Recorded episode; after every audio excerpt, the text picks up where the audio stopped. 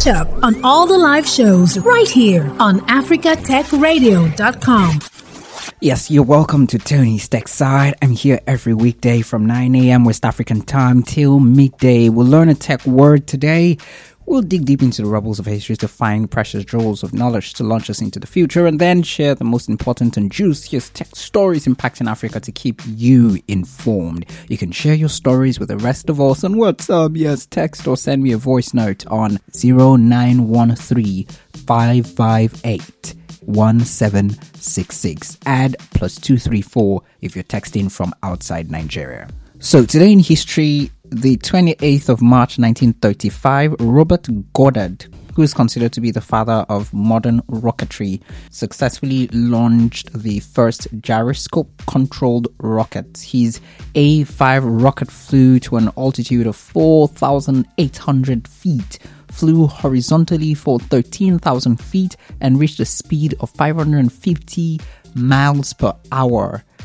Gyroscopic technology is critical for the stabilization of modern flight systems in airplanes and in spacecrafts. So, just a little deep dive into who Robert Goddard is. He had been working on early rocket designs for decades, like way before today, when he successfully launched the A5. Yeah, and he was born in 1882 and he's also credited with creating and building the first liquid filled rocket with a successful launch in 1924. That's way back before the A5 successfully flew vertically to an altitude of 4,800 feet today, right? And it's really important for us to note these things and to understand that this is how it usually goes.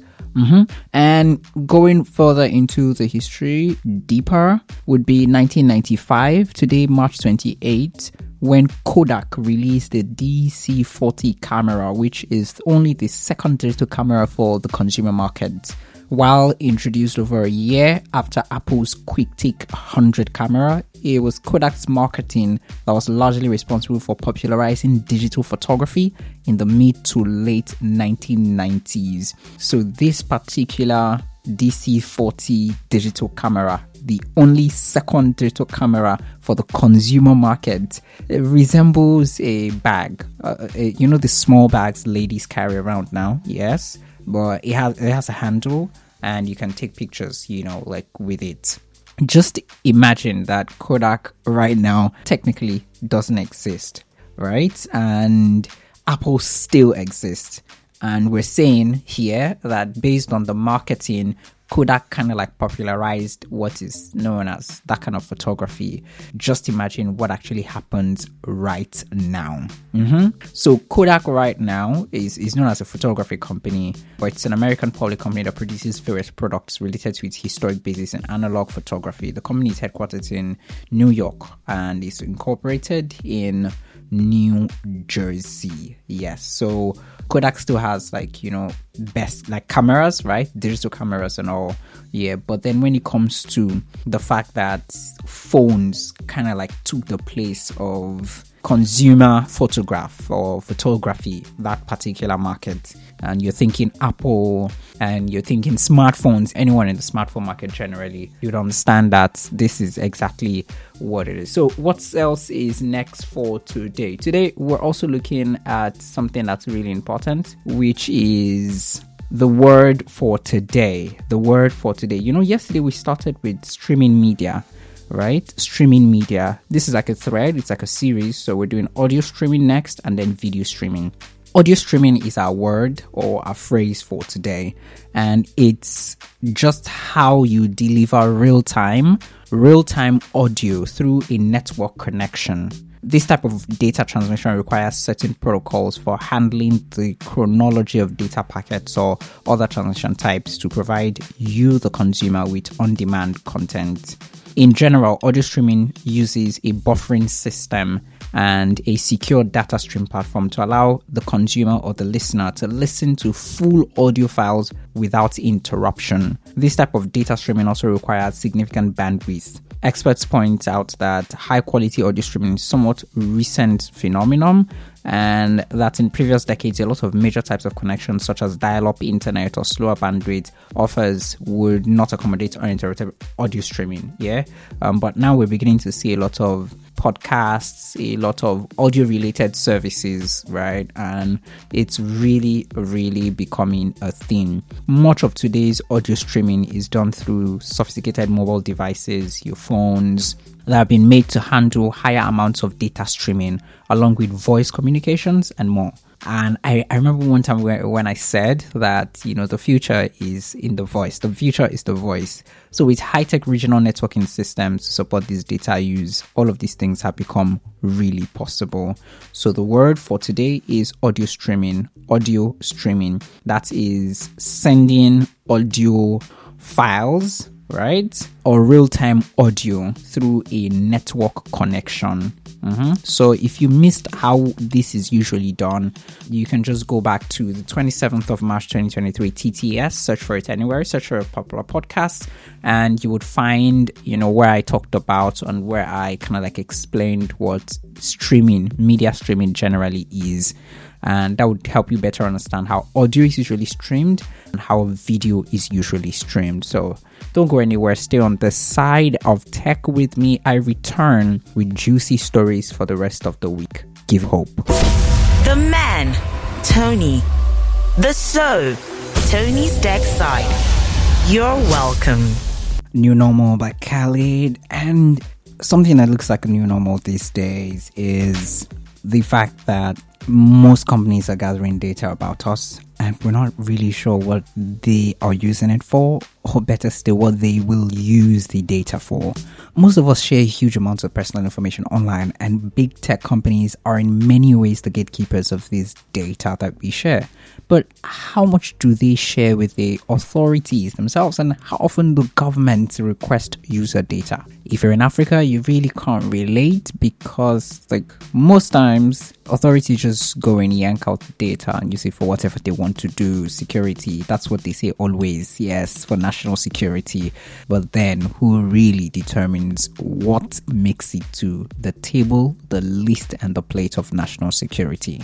Well, the same authorities will tell you what the list is and they can change the list when they deem it fit. According to new research by VPN provider Surfshark, the answer is a lot when it comes to how often governments request user data and a lot more. Oh, a lot again more. so this makes me remember a tweet by someone you know you know these pictures that they share and you're like oh if i'm single for a long time and then I just get into a relationship and the person says, How are you? I'll say, How are you more? Sounded so ridiculous, but many of us are in that situation. So, this is almost the same thing that's going to happen when maybe governments in they're already doing it on the, on the continent, right? They don't just request, they, they just get the data themselves. So if you're in the EU zone, the EU countries are requesting, I mean, governments are requesting for data a lot more than you think. As detailed in Surfshark's new report, which analyzed user data requests that Apple, Google, Meta, and Microsoft, remember, they just picked these top four the requests that they receive from government agencies, user data requests 177 countries between 2013 and 2021 for these one, two, three, four countries. Mm? Tech giants, uh, that's between 2013 and 2021. Tech giants get a lot of requests for user data, and the majority of time they comply. Of the four big tech companies studied, Apple was the most forthcoming, complying with 82% of requests for user data compared to Meta, that's the company that owns Facebook and Instagram. 72% of the time they complied, and Google 71% of the time. Really, no difference. Microsoft is the least compliant, 68% of the big four. Remember, of the big four, exactly. Interestingly, big tech was more compliant in the UK, when compared to global figures, is closing uh, user data 81.6% of the time. And the report shows that the US market makes the most requests for user data by a long shot. And of course, the major countries, yeah, that's uh, the UK, US, the likes of Belgium, France is on the list, Singapore, Portugal, Ireland. These are the countries, Western Europe, right, and Northern America, Northern Europe these countries make the most requests and they get the most responses actually. And governments are requesting this information more and more, presumably in response to a spike in online crime in recent years. The number of accounts requested more than quadrupled from 2013 to 2021, totaling 6.6 million. This data is often used to have to aid criminal investigations, but it can also help settle civil or administrative cases where digital evidence is needed. This can include specific user information from IP address to location of devices. And according to what they say, government surveillance is on the rise. So you can go to the reports and research part or page of our website to see a recent report we just published on surveillance in Africa, surveillance and AI, and human rights in Africa. When I, I was working with a team, you know, as like the admin and media person on that team for that report, I was blown away because we had experts talk to us on the fact that we don't even have these data to say who is doing what and what is happening where is mad. And the fact that if we start gathering these data, what will be happening? They say if breeze blow, may foul, bottom, like open, right? Something like that, like be shown to everybody. Yes.